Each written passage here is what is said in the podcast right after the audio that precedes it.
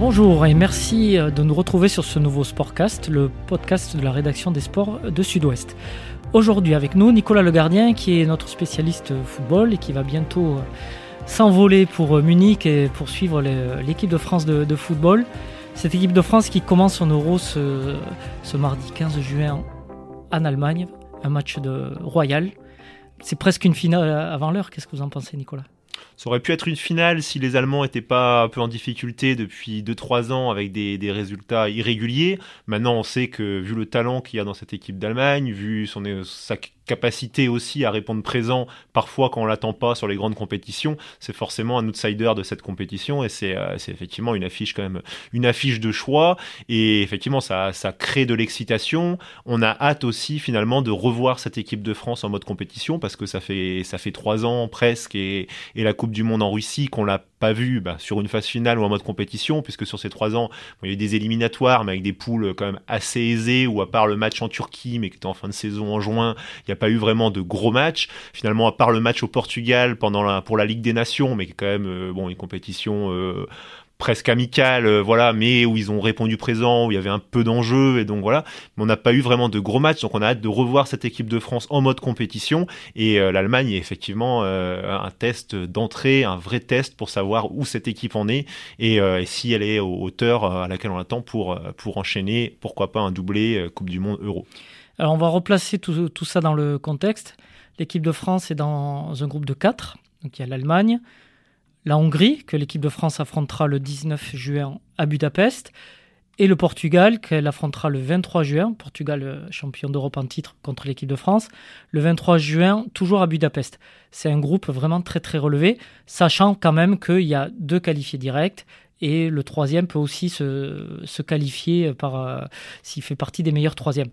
Euh, c'est quand même un groupe qui, qui on va pas dire de la mort parce que pas question de, mourir sur le terrain, mais, mais c'est un groupe qui est quand même très, très, très, très fort. Bah, disons qu'il y a pas beaucoup de droit à l'erreur. Disons que là, la troisième place laisse quand même un, échappatoire. Il faut, faut prendre quatre points en, trois matchs, c'est-à-dire euh, une victoire, un nul, pour être à peu près sûr de, de se qualifier. Mais ces quatre points sont pas sont pas pris d'avance parce que effectivement le, le, le, maillon faible entre guillemets de, de cette poule, c'est la Hongrie. On parle un peu dans l'expectative, mais il faut se souvenir qu'en 2016, la Hongrie avait quand même passé le premier tour, avait créé des surprises puisque ce sont des joueurs quand même qui, contrairement aux Allemands, aux Portugais ou aux Français, euh, n'ont pas joué 70 euh, matchs en un an donc euh, arrive plus frais.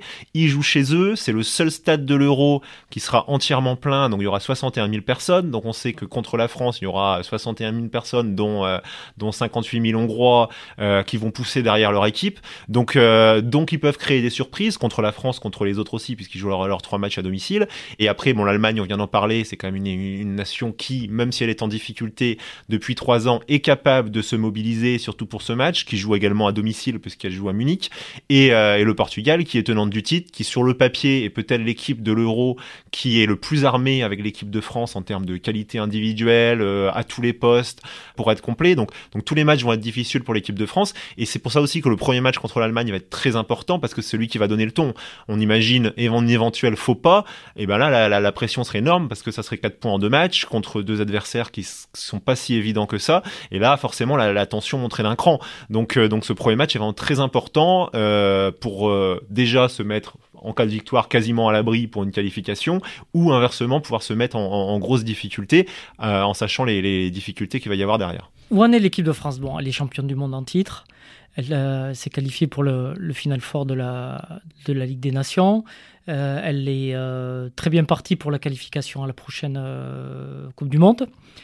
Où en est-elle? Comment a-t-elle évolué depuis trois ans maintenant, puisque la, Coupe du Monde c'est en 2018 et que l'Euro a été retardé d'un an ben, paradoxalement, euh, même si l'Euro a été retardé d'un an, elle a assez peu changé puisque euh, puisque si l'on prend le match référence quand même de, de, ces dernières années et de cette année qui est le match au Portugal en novembre qu'elle a remporté brillamment 1 à 0, elle l'a remporté en reprenant le modèle de, de la Coupe du Monde, c'est-à-dire le même système avec Adrien Rabiot qui a pris la place de Blaise Matuidi euh, qui est parti, mais sinon c'est le même système, les mêmes joueurs, donc elle s'appuyait sur les mêmes forces avec avec évidemment Kylian Mbappé, avec l'association Griezmann Giroud qui fonctionnait bien, avec une euh, N'Golo Kanté au milieu qui, qui assure un équilibre d'équipe, avec un bloc qui se replace rapidement, qui est solide, qui est costaud. Donc la, vraie nouveauté finalement, elle est récente, c'est le retour de, Karim Benzema. Qui apporte une nouvelle facette offensive euh, à cette équipe. Donc, donc c'est le, petit changement en termes de, en termes de jeu. Après, la deuxième point aussi, c'est que notamment offensivement, elle semble encore plus armée avec un Ousmane Dembélé qui a eu pas mal de blessures, etc., mais qui arrive, qui revient en gros de force, avec un Thomas Lemar qui a été blessé mais qui revient bien, avec donc Karim Benzema, Olivier Giroud, Antoine Griezmann, Mbappé qui grandit. Donc elle, elle semble plus armée offensivement, elle semble plus tourner vers l'avant également parce que parce que déjà avec la présence de Mbappé, les adversaires savent qu'il faut pas laisser de profondeur. Donc maintenant les adversaires laissent plus le ballon à l'équipe de France et jouent plus bas qu'ils ont pu le faire notamment en début de Coupe du Monde hein, où l'Argentine on pense à l'Argentine. Donc elle va sans doute avoir plus le ballon et c'est vrai que ça va être intéressant à ce niveau-là. Et le, le petit changement, est-ce qu'on va voir, c'est effectivement cet apport de Karim Benzema qui change un peu les, les équilibres. Alors justement, c'est un petit changement, c'est même un gros changement dans la dans la chronologie de son retour parce qu'on on ne pensait plus que, que Didier Deschamps puisse le rappeler un jour. Donc on rappelle qu'il était, euh, était écarté de l'équipe de France depuis 5 ans. Son dernier match date d'un France-Arménie euh, à Nice, si je me souviens bien, euh, en octobre ou novembre 2015. Donc c'était avant l'Euro, où il avait marqué deux buts. Depuis, il y a eu l'affaire de chantage présumé avec une sextape avec, avec Mathieu Valbuena. Il y avait eu une interview au journal Marca avant l'Euro euh, qui avait fait grand bruit, où une phrase euh, disait que, où il disait que Deschamps n'avait pas sélectionné parce qu'il réagissait euh, à, la partie raciste de, de, la France. Il y avait une brouille importante. Et au moment où on pensait que ça ne pourrait plus, c'était sans retour, Deschamps l'a rappelé. Ils ont fait un pas l'un vers l'autre. Comment, comment, comment vous l'analysez, ce, retour surprise de, de quasiment dernière minute? Ben, je, la première chose, euh, je pense que ça vient de la, de la réflexion de, de Didier Deschamps, une réflexion sportive. C'est-à-dire qu'aujourd'hui, on a vu en mars euh, une équipe de France qui était toujours sûre de sa force, qui a gagné ses matchs, mais qui offensivement, euh, pas dire ronronné, mais était plus prévisible, avait un peu plus de difficultés, euh, manquait d'armes. On a un Olivier Giroud qui, qui jouait plus ces derniers mois euh, avec Chelsea, donc, euh, donc voilà, qui va avoir 35 ans. Euh, donc ça mis bout à bout, je pense qu'il s'est dit bon, il faut, il faut réfléchir à peut-être à, justement apporter une nouveauté, un souffle nouveau à cette animation offensive qui pourrait apporter quelque chose. Donc dans ce cadre-là, forcément vient le nom de Karim Benzema qui lui parallèlement fait peut-être la meilleure saison de saison de sa vie euh, avec le Real de Madrid, qui, qui, marque en Liga, qui a marqué en Ligue des Champions, qui, qui passe régulièrement, qui est capable de bien faire jouer une équipe. Après se poser la question extra-sportive. Et donc euh, Didier Deschamps et Karim Benzema se sont rencontrés. Je pense qu'ils se sont aplanis. Je pense que le temps fait, fait son effet aussi. Je pense que Karim Benzema euh, a mûri aussi. A, mûri. Lui-même a peut-être pris du recul sur un certain entourage qui, qui, a pu lui faire faire des erreurs à un moment.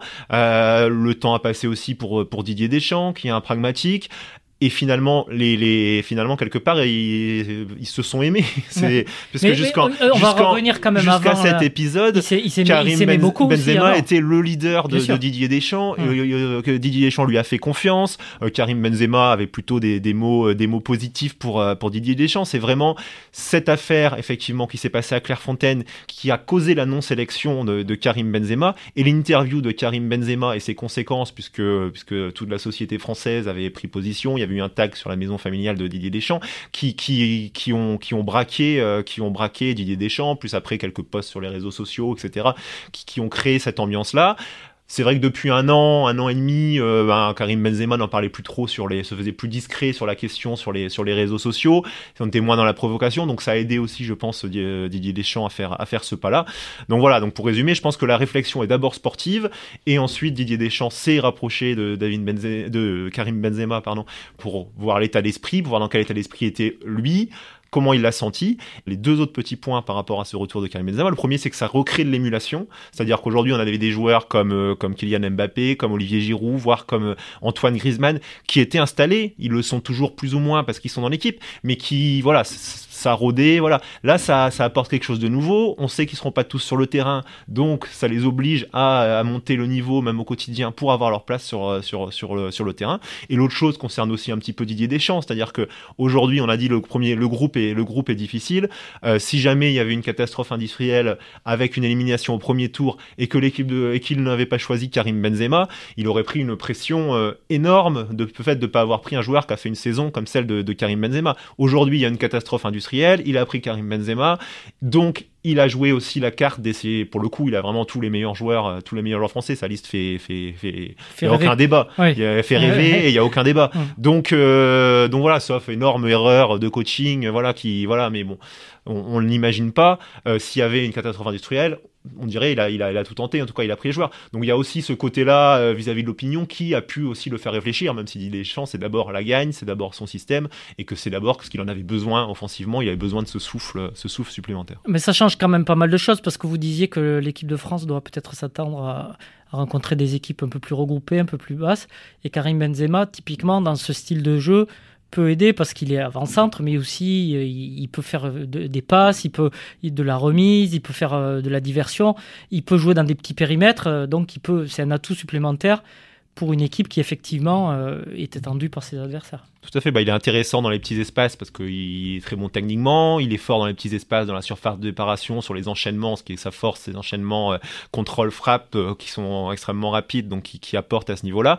Il est aussi intéressant car complémentaire avec un, Kylian Mbappé à ce niveau, c'est-à-dire que Karim Benzema aime bien décrocher et du coup il va laisser la profondeur à, à, Kylian Mbappé dans une position euh, d'avant-centre qui, qui, correspond à Kylian Mbappé, alors qu'avec Olivier Giroud, Kylian Mbappé, c'est lui qui a tendance à décrocher, euh, ce qu'il a pu faire un peu au PSG aussi de temps en temps, et c'est pas là qu'il est le meilleur. Donc, donc là, maintenant, on va, on va plus lui demander. Là, là Kylian Mbappé, ça va être un pur attaquant, à prendre la profondeur, à peser sur les défenses. Il a moins besoin de décrocher. Donc, donc les deux peuvent être, peuvent être complémentaires. La petite question qu'on se demandait, c'était est-ce que Karim Benzema et Antoine Griezmann, qui ont peut-être des jeux qui se ressemblent un peu plus, avec Griezmann un peu plus en retrait, mais qui se projette, et euh, Karim Benzema un peu plus haut sur le terrain mais qui décroche pouvait marcher sur les pieds et pour ça les matchs de préparation ont été, ont été très positifs puisqu'on a vu un, un Antoine Griezmann excellent.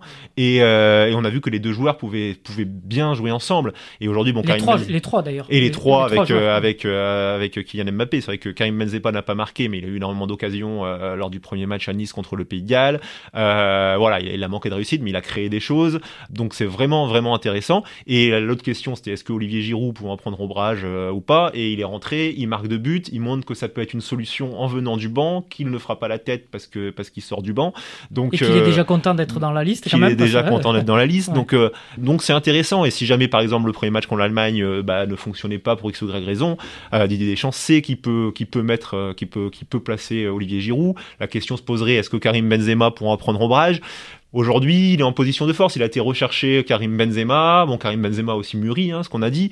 Donc, donc pourrait accepter effectivement euh, une éventuelle euh, entre guillemets rétrogradation si au deuxième match il décidait de mettre Olivier Giroud et faire sortir Karim Benzema du banc. Donc, euh, donc oui, non, c'est intéressant, ça amène des, des, des, des, solutions complémentaires, sachant que Olivier Giroud, Karim Benzema peuvent jouer aussi ensemble en 4-4-2, qu'on a vu les entrées de Ousmane Dembélé, Thomas Lemar contre, contre la Bulgarie. Et, ben, ben aussi, et oui, Sam Ben Yedder qui, qui, a été excellent. Donc, donc il a énormément d'armes d'armes offensives. Après la question, ça va être aussi, et c'est la clé, c'est Raphaël Varane qui lors de la première ou deuxième conférence de de presse l'a souligné. La clé, ça va être aussi de garder l'équilibre parce que l'équipe de France est devenue championne du monde d'abord grâce à sa solidité défensive, d'abord en prenant pas de but, d'abord en étant un bloc, un vrai collectif où chacun fait les efforts. Et c'est là que vont être attendus aussi Karim Benzema et, et Kylian Mbappé sur les efforts défensifs, sur les replis, sur les replacements, parce que, parce que l'équipe de France n'a pas joué beaucoup d'équipes du niveau des équipes qu'elle va jouer euh, durant cette Euro. Ouais, justement, c'est vrai que là, depuis le début de, de, notre discussion, on parle beaucoup de, de l'attaque. Euh, on vous parliez d'équilibre, parce que tout est question d'équilibre. Euh, on a encore lu une interview d'Antoine Griezmann, je crois, dans l'équipe, qui disait qu'on ne gagne pas une grande compétition sans, être fort en, défensivement. Lui montre souvent l'exemple. Qu'est-ce qu'elle vaut cette équipe de France en défense? Est-ce qu'elle est aussi solide? Est-ce que est-ce qu'elle euh, est toujours aussi bien euh, aussi monolithique? Est-ce qu'elle est capable de faire autant d'efforts que lors de la Coupe du monde 2018 C'est la vraie question aujourd'hui, c'est la vraie question parce qu'on sait que pour Kylian Mbappé Karim Benzema, c'est pas en club, euh, c'est pas eux qui font le plus d'efforts défensifs, voilà, donc il va falloir qu'ils se mettent à part si Didier Deschamps décide de leur laisser une liberté totale même à la perte du ballon, voilà, mm, ce qui serait étonnant. Donc c'est notamment Kylian Mbappé qui pour boucher un côté risque de devoir faire des efforts. Voilà, Antoine Griezmann c'est plus naturel.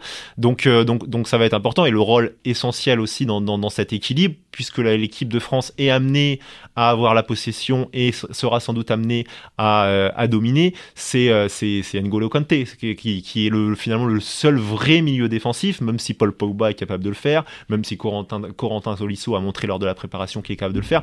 Le vrai spécialiste milieu défensif capable d'assurer d'une équipe, capable de récupérer, c'est N'Golo Kanté. Donc, euh, donc vu les derniers matchs, Bon, il n'y a pas trop de soucis à se faire de, de N'Golo Kanté. Après, il faut pas qu'il se blesse, faut pas, voilà. Et, et, et ça, ça, va être intéressant, sachant que individuellement, défensivement, les défenseurs sortent pas de, de leur saison de leur, de leur vie, quoi, de la saison de leur vie. Après, la question sera effectivement plus collectif, ou la capacité à vite se replacer à la perte de balle, à, à faire les efforts défensifs au, niveau des attaquants, puisque, puisque là, vous allez, ils vont affronter quand même des équipes quand même très, très, très costauds. Et on a vu quand même, c'est le petit bémol des matchs de préparation euh, contre le Pays de Galles, un peu qu'on l'avait un peu moins contre la Bulgarie, mais on a vu les adversaires se créer des opportunités, se créer des occasions. Et c'était le Pays de Galles et la Bulgarie. Si vous jouez l'Allemagne, euh, voire, euh, voir le Portugal, même si le Portugal est une équipe assez défensive, ça peut faire mal. Donc, euh, donc voilà. Alors, soit on va avoir une équipe tout feu, tout flamme qui va être capable de gagner ses matchs 3 à 2, soit avec l'air de la compétition, on va retrouver une équipe de France un peu plus solide, avec un bloc que, un peu Est-ce que la solution qu'on a un peu vue contre la Bulgarie, c'est justement ces trois milieux, avec N'Golo Kanté, Pogba et et euh, Corentin Tolisso, donc un 4-3-3, et en demandant à, aux, attaquants de faire le travail minimum de replacement. Est-ce que c'est l'idée C'est pas le, bon équilibre finalement? C'est l'idée. Effectivement, on peut, on peut croire que c'est le bon équilibre. C'est l'idée de Didier Deschamps, effectivement, qui euh, qui aurait pu aligner ce qu'il a fait en fin de match, euh, un 4-2-3-1 avec euh, aussi un, autre joueur offensif, avec un quatrième joueur offensif, et qui pour l'instant garde l'option de, de, ces trois joueurs offensifs, Griezmann, Benzema et, et Mbappé, et derrière plus de milieu de terrain, un bloc un peu un, un peu plus bas, sachant qu'on a des milieux de terrain qui ont des cas, que ce soit Corentin Tolisso ou Paul Pogba, qui par la passe sont capables, ou même par la frappe, sont capables d'apporter également offensivement. Donc son idée pour l'instant, c'est de rester à ces trois joueurs offensifs. Donc c'est vrai que l'idée de, dans les compositions d'équipe de Didier Deschamps, c'est toujours il y a au moins six joueurs défensifs, trois joueurs offensifs, et, euh, et la, la, question c'est le dixième joueur de champ. Est-ce qu'il met un joueur plus offensif ou est-ce qu'il met un joueur plus, plus, défensif? Voilà, exactement. Ou, Blaise Matuidi qui faisait les deux. Hmm. C'est toujours euh, la clé, c'est ce joueur là Et globalement, dans les grandes compétitions, il est toujours revenu à ce dixième joueur qui est un joueur entre guillemets plus défensif, qui est capable de porter offensivement, mais d'un joueur plus solide, qui a plus de qui a plus l'habitude de la récupération. Et c'est la voie prise lors de lors ces matchs de préparation avec Corentin Tolisso qui a peut-être pris un peu un petit train d'avance sur Adrien Rabiot euh, par ses deux bonnes performances, parce qu'il est frais euh, et parce qu'il amène plus d'agressivité qu'Adrien Rabiot, qui semble peut-être plus complémentaire avec un Paul Pogba, euh, notamment au milieu. Et défensivement, donc on a aussi deux, deux, deux arrières latéraux qui sont installés, mais qui, qui peuvent monter, mais qui ont, qui ont quand même une tendance plutôt défensive. Ce sont quand même de Pavard et Hernandez ils sont quand même de formation défensive. C'est pas. C'est des défenseurs centraux. Euh, c'est des défenseurs centraux à la base qui sont partis sur les côtés. Donc effectivement, c'est d'abord des joueurs qui défendent bien et après qui, qui apportent offensivement. Et je pense que même si c'était plutôt pour lui demander de lui donner du temps de jeu parce qu'il avait jamais joué avec l'équipe de France, le, fait de voir euh, Jules Koundé euh, faire la doublure de l'arrière droit, c'est pas par hasard. C'est aussi un défenseur central qui est capable de dépanner. Ce qui était Benjamin Pavard, même si Benjamin Pavard maintenant est installé, à la base, il était défenseur central et il a été décalé sur le côté droit. Euh, et, c'est vrai, c'est vrai que, euh, que, que Didier Deschamps insiste là-dessus, surtout dans ce système avec euh, de, de 4-3-3 ou de 4-4-2 losange, voilà, où les côtés peuvent être exposés par le fait de manque de repli. voilà, c'est important d'avoir des latéraux qui, qui restent en place, au moins l'un l'autre. Ça les empêche pas de participer, mais des, des, latéraux solides défensivement. je pense que parce que dans le 4-3-3, si les, les, les, ailiers ne font pas le travail de couverture, le milieu peut être peut être en difficulté pour couvrir la largeur du terrain. Tout à fait. Donc, il faut, c'est pas des c'est pas des vrais ailiers, c'est hmm. des. Donc c'est pour ça que c'est un 4-4 de losange, 4-3-3 quand on le prend comme on veut selon le hmm. déplacement des uns des autres. Mais globalement, si on regarde les matchs, on voit souvent le trio d'attaque Griezmann, Mbappé, euh, Benzema qui ont tendance à aller tous les trois dans l'axe, tous les trois fixés et pas forcément à la perte de balle à couvrir les côtés.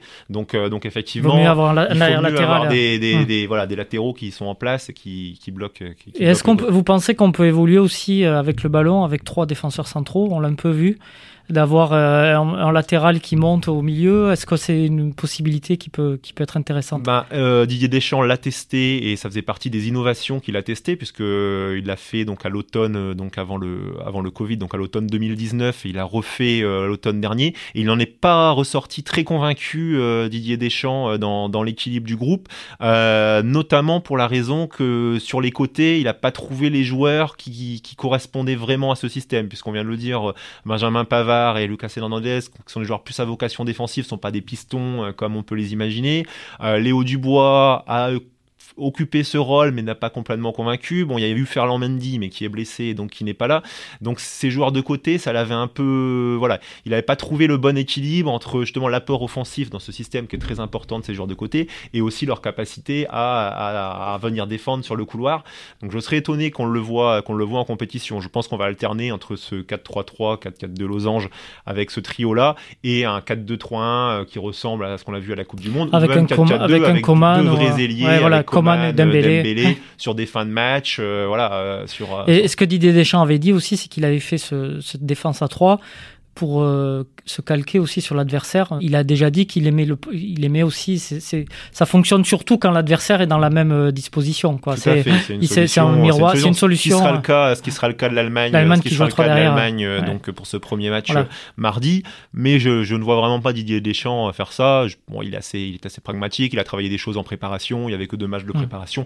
Il va rester dessus. Après, si vraiment les affaires tournaient mal et qu'il fallait, il l'a montré hein, lors des deux dernières grandes phases finales. Il faut se rappeler que à l'Euro 2016, le système qui finalement a amené l'équipe de France en finale, ils l'ont trouvé à la mi-temps du huitième de finale contre, l'Irlande, après un mm. premier tour assez poussif et une première mi-temps contre l'Irlande qui était même qui était même inquiétante. Et là, il y a eu un déclic, il a trouvé la fameuse association euh, Griezmann-Giroud. Mm.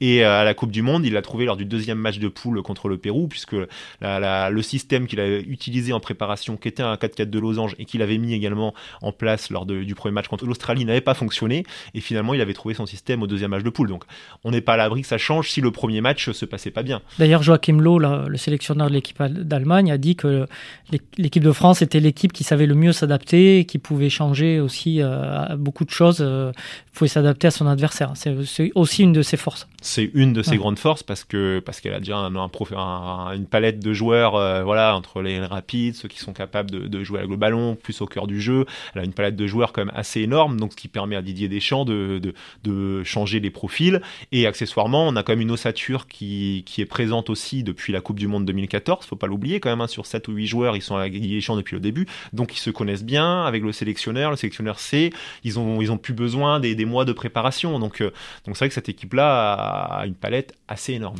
On la voit favorite, c'est même assez étonnant de voir à quel point on peut la considérer favorite pour le match en Allemagne, ce qui est quand même un renversement de l'histoire. Vous la voyez aller loin cette équipe ou oui, forcément, on est obligé d'aller la voir loin vu, ses qualités. Après, euh, le premier tour sera, on l'a dit, sera difficile.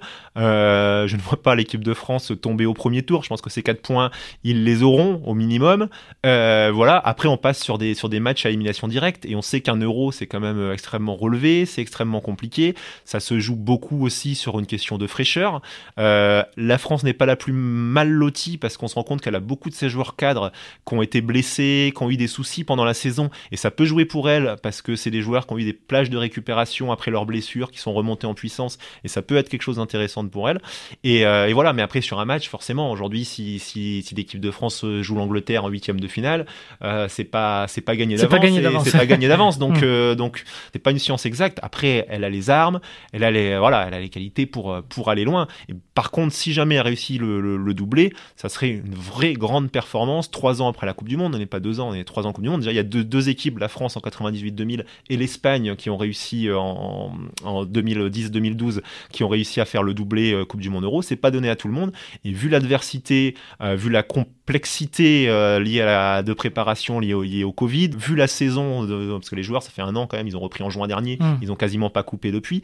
Gagner et, et enchaîner serait vraiment une, une énorme performance. Il faut aussi le souligner sportivement, ça serait une énorme performance. Ok, bon, on va suivre ça. On va suivre euh, vos articles dans, dans Sud-Ouest à partir euh, de, mardi, puisque l'équipe de France euh, entre en, entre en, jeu mardi. Et on va suivre toute cette compétition. Je vous remercie, Nicolas. À bientôt. Merci.